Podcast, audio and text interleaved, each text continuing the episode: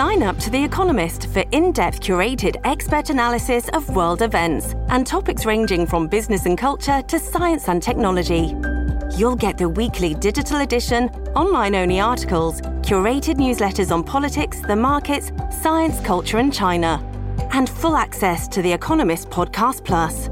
The Economist is independent journalism for independent thinking. Go to economist.com and get your first month free joined by Geri Mayer-Judson, uh, who's going to give us uh, some information in regards to how, what we're spending this year, what we're eating in regards to, I guess, a survey done by good friends over at Research Co. Absolutely, you betcha. They did a heart, an annual holiday survey. They track trends, they track divisive holiday foods, and of course, um, in this year, I was interested in knowing because every single thing everyone talks about, I feel like, especially maybe because I'm in a news environment, but cost of living and uh, mm-hmm. we're spending more money. Everything costs more money. And of course, you know, you go to the grocery store, everything costs more. So I was curious and I spoke to, of course, Mario Canseco, president of Research Co. And this year, it turns out that 47% of us are going to spend no more than $500 on all of our holiday stuff. And 42% of us are going to spend more than $500. And it's kind of almost an even split there. So I asked Mario about that split it's an interesting stat because we do see British Columbia and Atlantic Canada way ahead of the curve. Uh, you see other provinces where people are really tightening their belts. You look at Alberta, you look at Ontario and Quebec, and they're saying, I'm not going to spend more than $500 on decorations, food, and gifts. And in BC and in Atlantic Canada, we seem to be splurging a little bit more.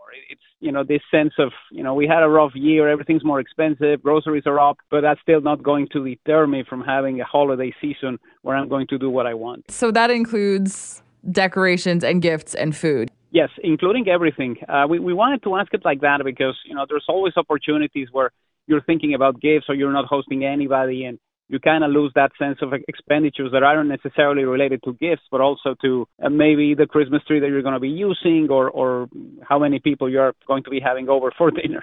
It looks like more than half of us this year, up from last year, expect it to be more fun than stressful. You know, this is a question that we've been tracking since 2018, and it's interesting how you look at stress prior to the pandemic, 2018, 2019, and you had about a third of people who said, oh, it's going to be stressful. I'm going to have my family here, or I need to make sure that nothing gets burned, or, you know, it's too much of a hassle to travel to places.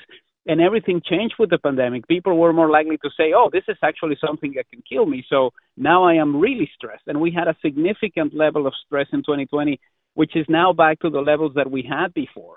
And that doesn't mean that you're not going to be facing complexities when you're trying to organize uh, holiday get-togethers or if you have to travel somewhere. But uh, the amount of pressure that you're under and the anxiety that is going to be caused is going to be significantly lower from 2020 when we couldn't even hug each other. Let's talk about holiday food. I feel like we're a nation divided, Mario.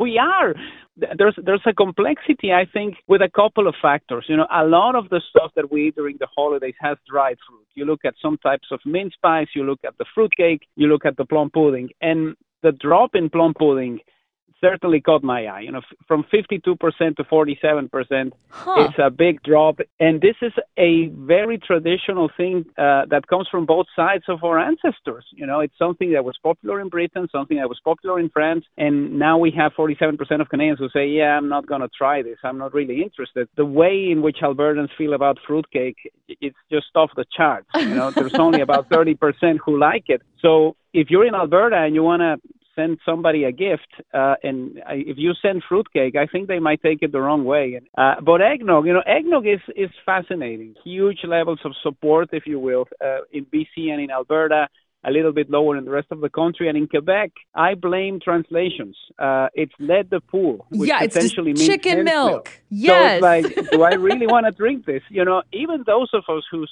exposure to French is essentially coming from whatever we are seeing at the back of our grocery thing, it's not that palatable. So maybe there's a rebrand that could be implemented uh, to bring eggnog to the level that it has in the rest of the country because Quebecers are looking at the label probably and saying, yeah, I'm not going to try this. I'm going to stick with mulled wine. Yeah, no, merci. I don't want chicken milk. I'm curious about you. Like, where do you stand on on eggnog? Oh, I've always been a big fan of eggnog. Yeah, um, growing up in Mexico, you couldn't get it in the store, Oh. and uh, my father-in-law uh, used to make it from scratch, and it was just unbelievably delicious. They liked it a little bit warmer, which is kind of what you get when you have those eggnog lattes that they sell at some of the places. But it's it's an interesting thing because it's something that wasn't really big in Mexico. You know, you had to travel abroad to try something like that, and uh, he tried it once during one of his trips, and he started making it every Christmas. So um, that was one of the reasons to always be there on Christmas Eve, even if it wasn't your turn to be with that family, just to try the eggnog.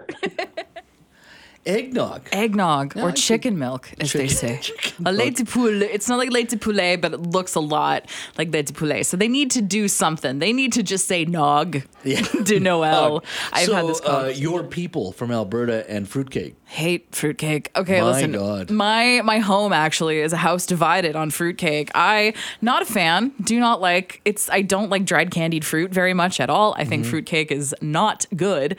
But uh, my partner loves Yeah. fruitcake. Both from Calgary. Really? Yeah, that person they love they love fruitcake. I haven't seen fruitcake in years. you, like, I Like, I see it in the store. I do. You can see it in the grocery store. It looks like a weapon. I remember that as a kid. Yeah. But I haven't seen anybody give out fruitcake in a long time within my circles. Where do you but- sit on fruitcake? I- what is what's your I'm opinion? Okay, like it's it's not. I think I'm, I'm done with fruitcake. Yeah, yeah. Okay. I'm done with fruitcake. You've I had I- enough. I had enough as a kid. I think that I'm actually done with that. But in regards to the spending, you know, I think Mm-hmm. I think that's about right. You know, I think I know lots of um, couples as well. You know, you buy obviously presents for the kids, but you know, you can buy what you want anyway. So you know, why why spend it? I, I'm getting a lot of that. Like if you don't need if you don't need anything, don't spend for the sake of spending. You know, Yeah. buy for the kids, for like for families anyway. I'm like that too. Like I don't really want anything for Christmas. I find like Yeah. it's it's it's uh like I, I sometimes you're so uh, I guess pressure to spend when you don't need to be spending. Totally. There's a lot of pressure to keep up with everybody. And I find I don't want anything for Christmas. I don't want to receive any gifts Yeah. because then I also feel when do you stop buying gifts? Uh, For what level of separation do you stop buying gifts? Yes. Like if I buy a gift for one person in the office, do I have to buy something for everybody in the office? I'm like, I I- don't. I also the, one of the one of the things we, my wife and I found as well. If you have an extended family, it, what, where where do you draw? Where the do you draw the line? Yeah, and what's it- the spend on your second cousin, third, three times removed? How close are you? What do you do? It depends. And then who's going to feel that just- shafted? it's just the work that goes into finding something that's um, they'd want, and you Oh, want to be it's conscientious and all that sort of thing. Like you gotta gotta cut it off. So I'm just going to give everyone a hug and a kiss and the thought that counts. well, especially high interest rates and everything else. Honest to God. It's a lot. It's a lot.